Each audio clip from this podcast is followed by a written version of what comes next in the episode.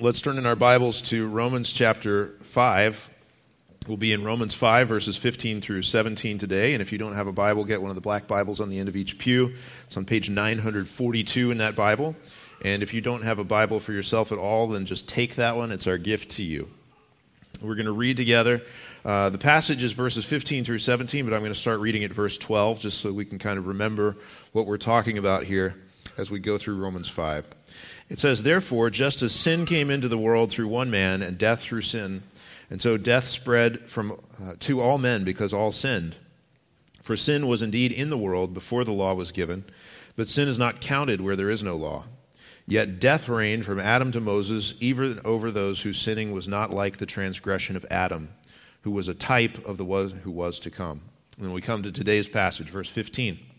But the free gift is not like the trespass. For if many died through one man's trespass, much more have the grace of God and the free gift by the grace of that one man, Jesus Christ, abounded for many. And the free gift is not like the result of that one man's sin. For the judgment following one trespass brought condemnation, but the free gift following many trespasses brought justification. For if, because of one man's trespass, death reigned through that one man, much more will those who receive the abundance of grace and the free gift of righteousness reign in life through the one man, Jesus Christ. I don't know if you've ever heard of a philosophical concept called dualism. Some of you might know it very well. Some of you, maybe that's the first time you've ever heard that word, but you've probably encountered it before, come across it, maybe even been influenced by it in ways that you don't know.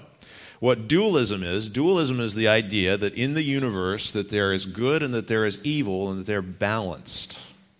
This idea maybe there's a good God on the one side and then an evil God on the other side, and they're kind of in conflict, and who knows who's going to win in the end.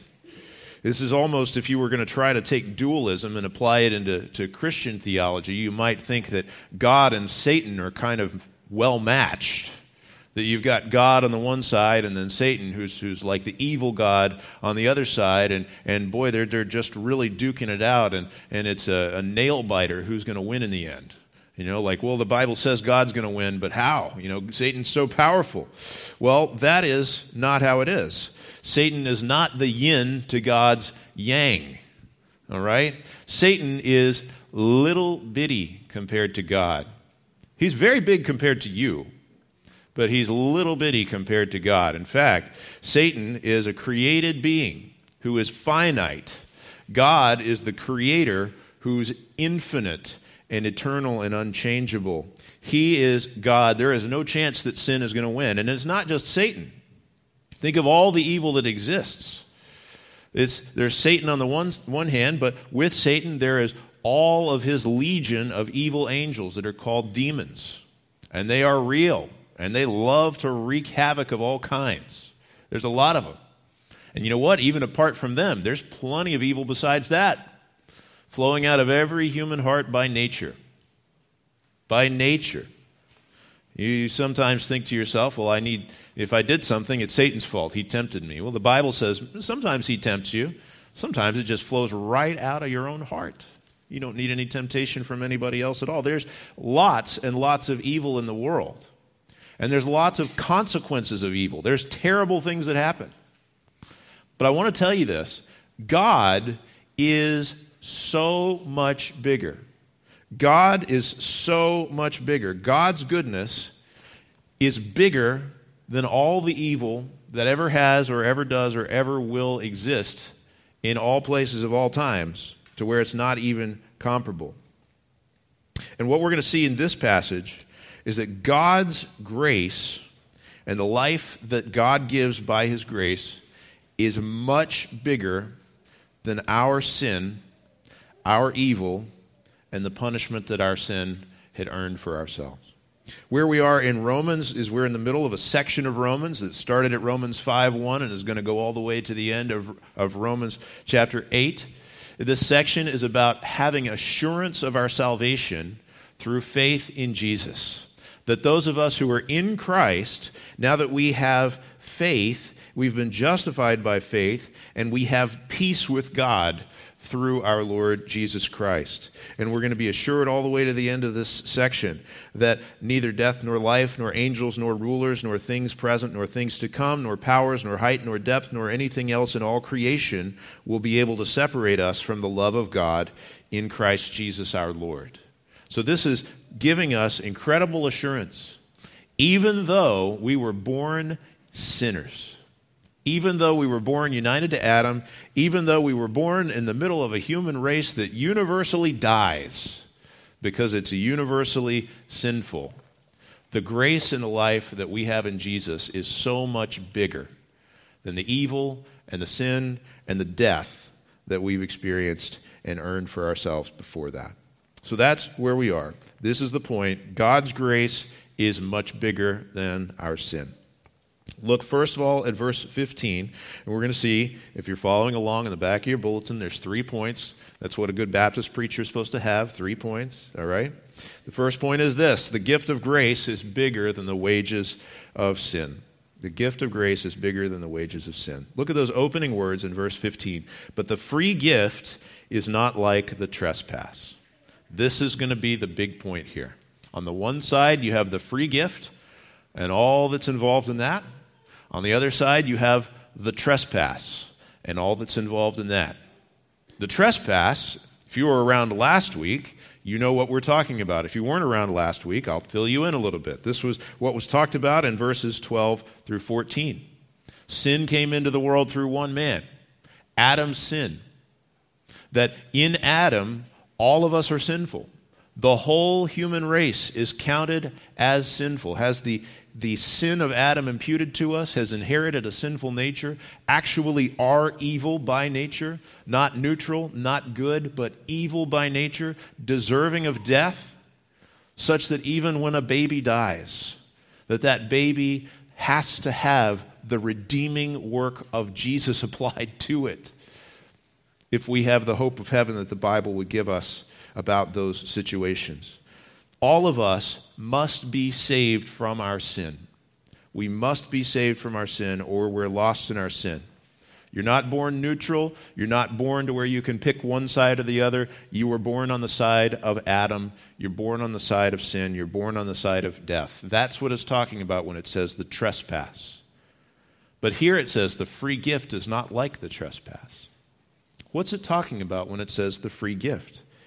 Well, there's all kinds of ink that's been spilt about that question. What is the free gift that he's talking about in verse 15? There's a question is he talking about a different free gift in verse 15 than he is in verse 17 when he says the free gift of righteousness? Well, I, I think what he's doing here is I think he's, he's talking about just the whole free gift of salvation that we get in Jesus.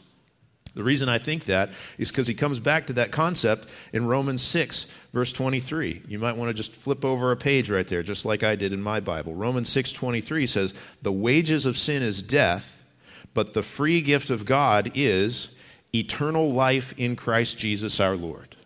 Eternal life in Christ Jesus our Lord.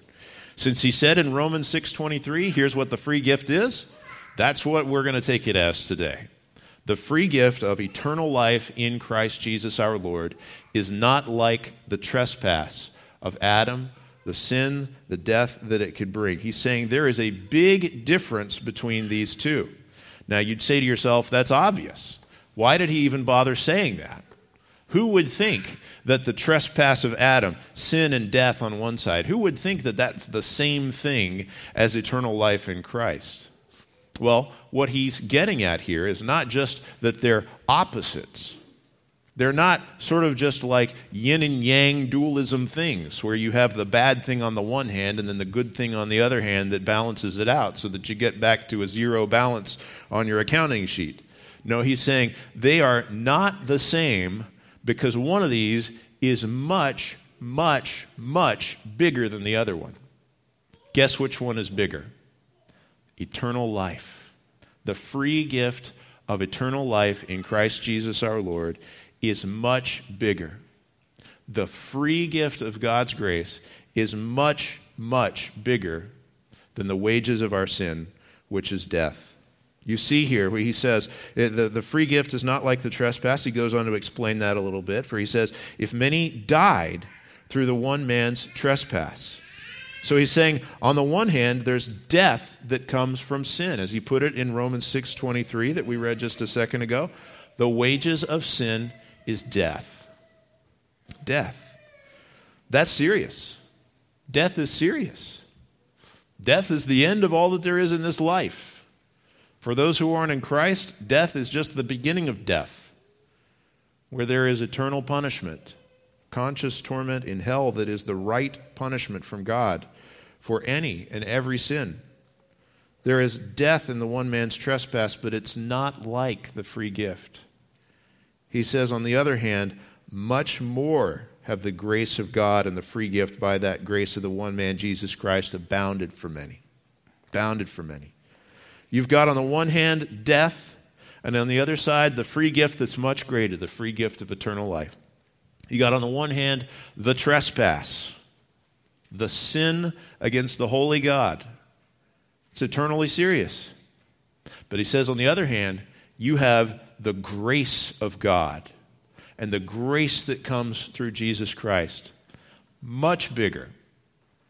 God's grace is much bigger than our sin. I got to say, what is grace? When we say grace, sometimes people mean, uh, okay, grace is that prayer that you say right before a meal. That's one of the ways we use the word grace sometimes, right? Or grace is, uh, you know, grace is my friend down the street. Or there's grace. There she is, right? Well, what, what's grace in the Bible? I, have heard this definition before G R A C E, God's riches at Christ's expense. That's a pretty good definition. It's God's unmerited favor. Mercy is when you don't get what you do deserve. When you deserve punishment and you're not punished, that's mercy. Grace is when you get the good things that you don't deserve. When you get the free gift that you haven't earned, that's grace. And the grace that God gives is much bigger than the penalty that our trespasses, that our sins earned us. On the one hand, too, in verse 15, you have the one man, Jesus Christ, as opposed to that one man's trespass. The one man, Adam. He's going to say later, in Adam all die. But in the one man, Jesus, there is grace that abounds much, much more. It's really significant that you're descended from Adam. He's our grandpa for all of us, our first father. All of us sinned in Adam, all of us die in Adam. But Jesus is much bigger. Jesus is not just some newly created man, Jesus is the God man. Jesus is the one who can take all of our sins on the cross, put them away forever, rise from the dead, and give us the free gift of eternal life. Jesus is God. Jesus is holy. Jesus is worthy. Jesus is not just fire insurance. Jesus is Lord. Guys, he's not like the one man Adam. He is so much bigger, so much abounding. So much abounding. You know what you can do, though? You can try to think to yourself, well, okay, I've got the trespass on the one side, I've got my sins, and then I've got God's grace. And uh, you know what? Well, i have sinned against God, and so what am I going to do? I, I'm going to be better. This is the way that the world thinks. This is the way that you and I thought before we came to faith in Christ. Maybe it's the way that believer that you're still tempted to think sometimes is okay, I did something against God, and so now I'm going to make it up to God by being better. Well, you can't do that. I, I heard a podcast a while back about this lady who uh, she, she answered an ad to become a long haul trucker because it promised all kinds of, of payment that this would be, um, you know, just really, really help out her family to make all of this money. And so she, she answered the ad. She signed up with the company. She did everything that the company offered her, which included this opportunity to own her own rig. And she, she drove cross country once, twice, three times, got to the point where her first paycheck was coming, looked to see what did I get? And you know what? It was a negative number. She got less than zero. She owed money. That company had not been very honest with her. And you could say, well, she, she, uh, she shouldn't have signed up for that truck. She shouldn't have signed up to pay for that. She, she shouldn't have, uh, you know, she should have read the fine print, all that kind of stuff. That's not the point. The point here is when you see somebody doing all of this work and then still owing something, that's us. When we think I can do work for God to make it up for Him, you are never going to find yourself made up for what you've done. The Bible gives you on the one side wages and on the other side free gift. And if you're working for wages from God, it says in Romans 6:23, and yeah, I'm going to preach on it again when we get there, but I'm preaching on it now anyway. Romans 6:23 says the wages that you can earn is the wages of sin, which is death. That's all we can get for what we could earn, for what we could do for God. What we need to do instead is we need to receive the free gift that God gives. Not something that we could do for God, but what God has done for us in Jesus Christ. The only wage that you can earn in Adam, in your natural state from birth, is the wage of sin, which is death. But if God would make you born again to receive the free gift of eternal life in Jesus Christ, then He gives us that free gift. Not a wage, but a free gift. Mm. Second thing we wanted to see together is that the verdict of grace is bigger than the guilt of sin. Look at verse 16. The free gift is not like the result of that one man's sin. He's saying it again. He said it at the beginning of verse 15. He's saying it again. He's saying these two things are not even. They're not even. It's not a dualistic thing. Good is 50%, evil is 50%, so we'll put them together for a zero. No. No, they are not like each other. The free gift is not like the result of that one man's sin. And let's look at his explanation for this.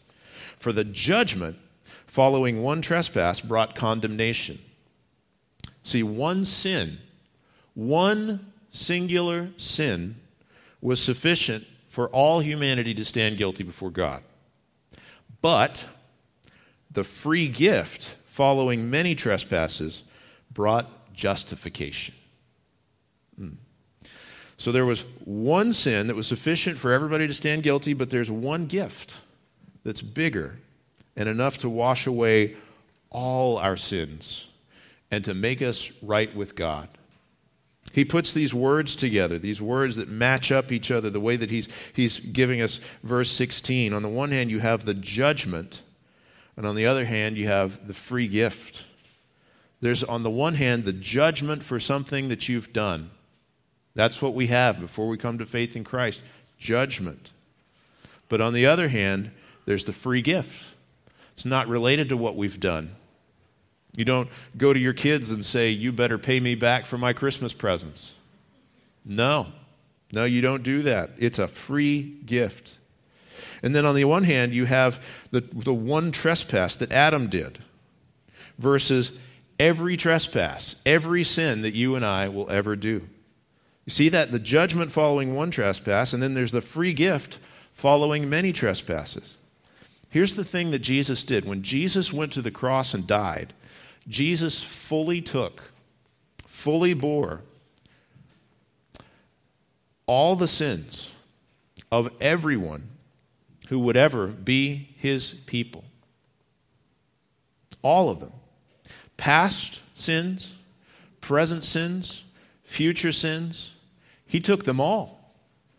Do you need to be forgiven for the original sin that Adam committed? Yes. Do you need to be forgiven for your state of being sinful from birth, having a sin nature? Yes, you need to be forgiven. And you also need to be forgiven for every sin that you've ever committed. You need to be forgiven for every sin that you have ever done in your body, with your flesh. You need to be forgiven for every sin that has ever come out of your mouth, from your tongue. You need to be forgiven for every sin that has ever happened in the secret places of your mind. Every bit of it, but believer, believer in Jesus Christ, and those of you who will come to Christ, Jesus took every one of those. That's what he's getting at here. When he says that the free gift is not like the trespass or is not like the result of that one man's sin, this is part of it. You've got the one trespass that brought death for all mankind, eternally, deadly serious. But then you have, on the other hand, what Jesus can do following many trespasses. Many trespasses. What does he do with those sins? Well, on the one hand, you have condemnation following the one sin the judgment, the verdict of guilty. But in Jesus, with the free gift of eternal life, we have justification. Justification is where we stand before God in a status of righteousness. In, our court system in America, there's two possible verdicts when somebody is tried criminally. Well, I mean, technically, if you're a lawyer, you might be able to come up with others, but here's the ones, here, here they are. You got guilty or not guilty. Okay? There is no verdict in our court system of innocent. And there is definitely not a verdict in our court system of righteous. When somebody is tried for a crime and they're, they're declared not guilty, the court is not saying, he's a great guy.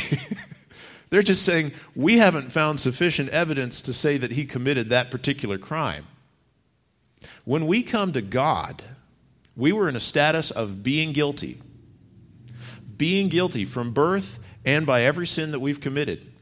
Actual guilt, condemnation before God. But when we come to Christ, we're not just taken from guilty to not guilty, we are taken from condemned to righteous in God's sight. Not condemnation, but justification. Whose righteousness is it? Where does it come from? It's Jesus' righteousness. We were born clothed in Adam's sin. And when you come to Jesus and you're born again, you are clothed in Jesus' righteousness. Mm. He takes our sin, He gives us His righteousness. It's a perfect exchange. That's why He died on the cross. That's why He rose from the dead, is to give us this eternal life, a free gift. Believer, you need to have, let me put it this way. You come to Christ, you've got a record. Some of, some of us, we, we know that, that feeling, that burden on your mind. I have a record, whether it's a criminal record or something else. When you come to Christ, it's wiped clean and it's replaced with Jesus' record righteousness. You come and, and you, you have a debt. Some of us know what it's like to be in debt, sometimes even crushing debt. You come to Christ, your debt is paid. And it's not just that your debt is paid. I'm not talking about your money debt. I'm not talking come to Jesus to get rich. That's not what we're talking about. We're talking about your sin debt to God. Your debt is paid by Jesus. And not just paid, but all of a sudden your bank account is full. It's full of the righteousness of Jesus. So, believer, believer in Jesus, one thing that you can do when you see this on the one hand, one sin, on the other hand, many sins, on the one hand, condemnation, on the other hand, justification, don't get bogged down in your old sins. Don't get bogged down in them. No matter how many they are, no matter how big they are, you can leave them behind and you can walk in righteousness, you can walk in freedom in Christ. There's, there's two main ways to get bogged down in your old sins, and one is to hold on to them. Whether, whether it's to say, well, you know, I'm going to leave the door open for that, or to hold on to it in the sense of to say, well, I, you know what, I'm going to try to pretend like it wasn't really sin. Instead of confessing my sin, being forgiven and cleansed of all righteousness, I, am going to kind of keep it in the dark and just come up with reasons why it doesn't really need to come into the light. Well, no, the Bible says this If we say we have no sin, we deceive ourselves and the truth is not in us. But if we confess our sins, he is faithful and just to forgive us our sins and to cleanse us from all unrighteousness. So don't get bogged down by failure to confess your sins and be cleansed. And also, don't get bogged down just by worrying about forgiven sins. You can say to yourself, but my sins are so many. What I have done is just so much. Guys, there's good news in verse 16. One trespass brought condemnation, but the free gift following many trespasses brings justification. That, those words, many trespasses, that includes absolutely everything that you thought you could never be forgiven for. Many trespasses. Bring it to Jesus. Bring it to Jesus. Mm. Here's what Philippians 3 13 and 14 says Forgetting what lies behind and straining forward to what lies ahead, I press on toward the goal for the prize of the upward call of God in Christ Jesus. Leave those sins with Jesus and press forward. Thirdly, the abundant life of grace is bigger than the death sentence of sin. One way you can think about these verses, and it's just one way you can think about these verses, is that verse 15 gives you the charges, verse 16 gives you the verdict, and verse 17 gives you the sentence. Well, what's the sentence of, of sin? Well, the sentence of sin is death. What's the sentence for those who are in Christ, though? It's life. Are they equivalent? Absolutely not. The life that we have in the abundance of God's grace is much, much bigger than the death sentence of sin. Look at verse, uh, look at verse 17. It says, If because of one man's trespass, all right, so one man, death reigned through that one man. And then look at those words that are right there much more. Do you see those words? Much more. He, he said those words before also, back in verse 16. Much more. That, that grace of God and the free gift of grace that came through one man abounded for many. And he's saying it again much more will those who receive the abundance of grace and the free gift of righteousness reign in life through the one man, Jesus Christ. You got these parallels again. On the one side, you've got the one man's trespass. We talked about that, and he's repeating it. The death that comes through sin, even through just the sin of Adam. The one man's trespass. What does it bring? Death. Death reigned. That's pretty serious to say. If you came in here and you said, Death reigns in this place, people say, You're weird. But you'd say also, What an incredible insult to say death is reigning. But, but that's the reality of the world. You, you, you drive past cemeteries every day. Death is reigning. But here's what happens for those who receive the free gift of righteousness they reign in life. The way Jesus put it, is that whoever believes in me, though he die, yet shall he live. Will never taste death. How does it come? Well, the, the one man's trespass, death reigned through what? One man, through that one man.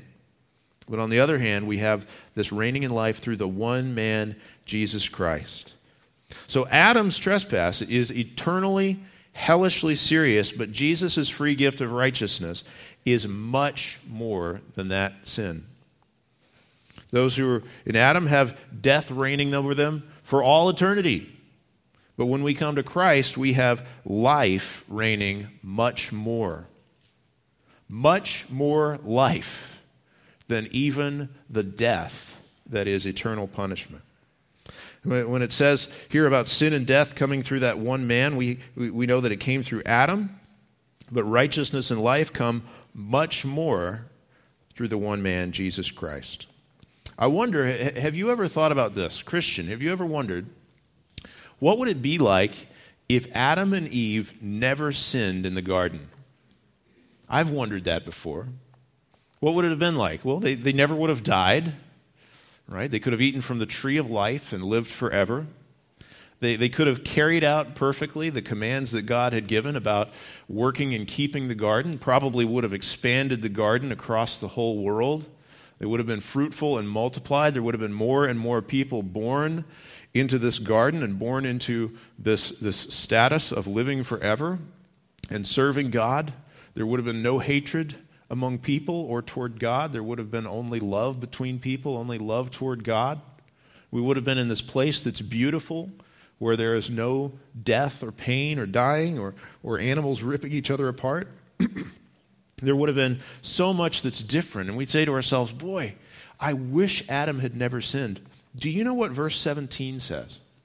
Verse 17 says, Believer, you are better off than that. You are much better off than that. Having gone through the plan that God has for the world in the mysteries of His knowledge and wisdom and righteousness, His unsearchable wisdom, God has made a place for us and a life for us and a status for us that is much, much better than if Adam had never sinned. The death, think about it this way the Garden of Eden, you say, well, we lost all that, and we had sin and death because we lost all that. Jesus doesn't just take us back to the status of zero, He doesn't just undo it and put us in the garden. It says that His grace abounds much, much more. Death reigned through that one man, but much more will those who receive the abundance of grace and the free gift of righteousness reign in life through the one man, Jesus Christ. You say to yourself, okay, well, that sounds like when we float off to heaven one day, that that's going to be pretty good. Absolutely. Unspeakably good. And that is so much more important than the things in this life because it's eternal. And you need to set your minds on the things that are eternal. And I want to tell you, too, that that abundance of life begins here. It's not just something that you're waiting for for floating off to heaven, although it's going to be pretty awesome then. Pretty awesome when Jesus raises the dead, establishes the new heaven and the new earth and the new Jerusalem, and we have our souls and our bodies put back together and we reign in life for him, with Him forever and ever. That, that, that's going to be unspeakably good and unspeakably better than the Garden of Eden. But that life that He gives us begins now. It says in John 10:10, 10, 10, this is Jesus speaking, uh, being quoted, "The thief comes only to steal and kill and destroy, but I came that they may have life and have it abundantly." He's talking about an abundantly because it's not just like undoing what the thief did. It's not just undoing the stealing and killing and destroying. It is abundant life that's much bigger than the evil that abundant life says in John 17, 3, it starts now. It says, This is eternal life, that they know you, the only true God, and Jesus Christ, whom you have sent. You have abundant life from the moment that you come to know God through Jesus Christ. Imagine that you get yourself into a fender bender, all right? And you have insurance that you got down at the Began agency. He didn't pay me to say that and they do a good job, and so you, you submit your claim, and the insurance company comes back. Well, what, what's the job of the insurance company? The job of the insurance company is to make you whole from, from what was lost, perhaps with a deductible, something like that, depending on how much you're paying and all those kinds of factors, right? But if you get a fender bender, well, you expect that on the other side of that insurance claim and all the work that's done, your, your car is going to be back to the way that it was before. Or maybe if it was more messed up, then, then they would give you a comparable car so that, so that you're made whole. Well, what, what if you got into a fender bender and you went and you made that claim, and then the insurance company came back and they said, Well, here's what we're going to do for you. We're going to fix your car, and we're going to give you a dozen Rolls Royces to use for business, and we're going to give you a dozen Lamborghinis to use for fun and we're going to give you a summer home in the Swiss Alps and a sack full of diamonds, and we're going to make you the emperor of Singapore. You say, that's, that doesn't really seem fair, but okay, right? What we have in Jesus is much, much greater than that. Jesus doesn't just make us whole from our sins, He gives us abundance of life in His grace for all eternity that's beyond what you can even know. We are so much better off in Jesus. So much better off. Now, if you say, well, does this really start here? You know, because I, I don't see I don't see very many Christians who are going around uh, just just filthy rich, and I see a lot of Christians who are going through hard things and Well, how, how can this be abundance of life? Well, I, I, I want to tell you this. You can find it in this room. You, can go, there are people in this room that you can go and talk to who not only know Jesus, but they treasure Jesus. And, and they go to Jesus. They are devoted to Jesus in private, in worshiping Him, in scripture reading and in prayer and in praise, even in their private life, in their prayer closet when nobody's looking. They're devoted to Jesus in private. They are serving the Lord and serving people in public because they're devoted to Jesus. And I guarantee you, you ask somebody who's in that situation, do you have abundant life in Jesus right now or not? There's no question they do. They know exactly what this is about. Maybe they're going through incredible hardship and difficulty and disease right now, but they know exactly what it means to have abundant life in Jesus right now. If you've come to Christ, you have abundant life in Christ, and go to Christ and treasure Christ and trust that this is true. You have abundant life by His grace right now. Don't put your hope in what you can do in your abilities. Don't put your hope in the world, in the things that this world could give you the, the love of the world. You can't do that and the love of God at the same time. What we need to do is we need to treasure Christ. We need to believe this truth. So we look and see what is the key here? Uh, what's the difference between sin and death on one side and, and, uh, and, and life and grace on the other side? Well, the key is the person of Jesus Christ. That's what it comes down to. Are you united to Adam or are you united to Christ? It's Jesus, the God man. Know him, trust in him, treasure him. Know God and Jesus Christ, whom he has sent, and you have eternal life and abundance of life that begins now and is only going to get better for all eternity.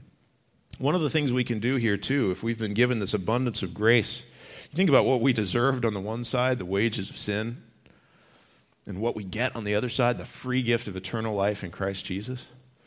One of the things you can do with that is be gracious to people. God's been really, really gracious to us. God has not looked at me and decided to take a tit for tat, I'm going to get you for everything that I have in my book on you attitude. I'd be doomed from the start if that's the way that my relationship with God were going to work. But He's been gracious to me in Jesus. Jesus has given Himself up for me and for you if your faith is in Jesus. And we can then turn and be gracious to people. Not, not taking this kind of a, an attitude of, I'm going to keep a record of wrongs, which love does not do. But instead, I'm going to try to see how I can treat people the way that God has treated me, to show love and grace to others. But who is it that this life comes to? Who is it that receives this grace, that has eternal life, that has not just a zero record where your sins have been wiped out, but fullness of righteousness in Jesus. Who is that? Well, it says in verse 17, it says this it's for those who receive the abundance of grace and the free gift of righteousness. He's not talking about everybody here. Who, who, who is it that this life comes to? Well, if you only had verse 17, or excuse me, if you only had verse 15, then you might think that this passage is universalist. Universalism is the doctrine that says that God saves everybody, that Jesus' blood was shed for everybody, and that therefore God would save everybody for all eternity. If all we had was verse 15, then we might think that, because it says, Many died through one man's trespass, and grace abounded for many. So is that the same many? Well, verse 17 makes it clear no, that's not the same many. The people who receive eternal life, it says, are those who receive the abundance of grace, who receive the free gift. You need to receive the free gift of eternal life that is held out and offered to you by Jesus. Now, some of you would say, but this church, in this church, we know full well that God is the one who chooses who to save from eternity past and that, that man on his own would never decide to repent and believe, would never receive that grace. And you're exactly right. We would, none of us, ever receive the free gift of eternal life if it weren't for the grace that God gives us to make us born again. But that's not the point of this passage. The point of this passage is it's held out as a free gift to be received. It is. And that's what Jesus did. Jesus, Jesus stood in front of these multitudes of people, mixed crowds, where he knew every heart. He knew who trusted in him, who knew, he knew who didn't trust in him. He knew who in that crowd God had chosen from before the foundation of the world, who the Father had given to him, who would come to him, as he says in John 6:37. All that the Father gives to me will come to me, and whoever comes to me I will never cast out. And he knew everyone who that would be. And to that great mixed multitude, do you know what he said? Come to me. Come to me, all you who are weak and heavy laden, I will give you rest. He made a free offer of the gospel to everybody. We should do that too.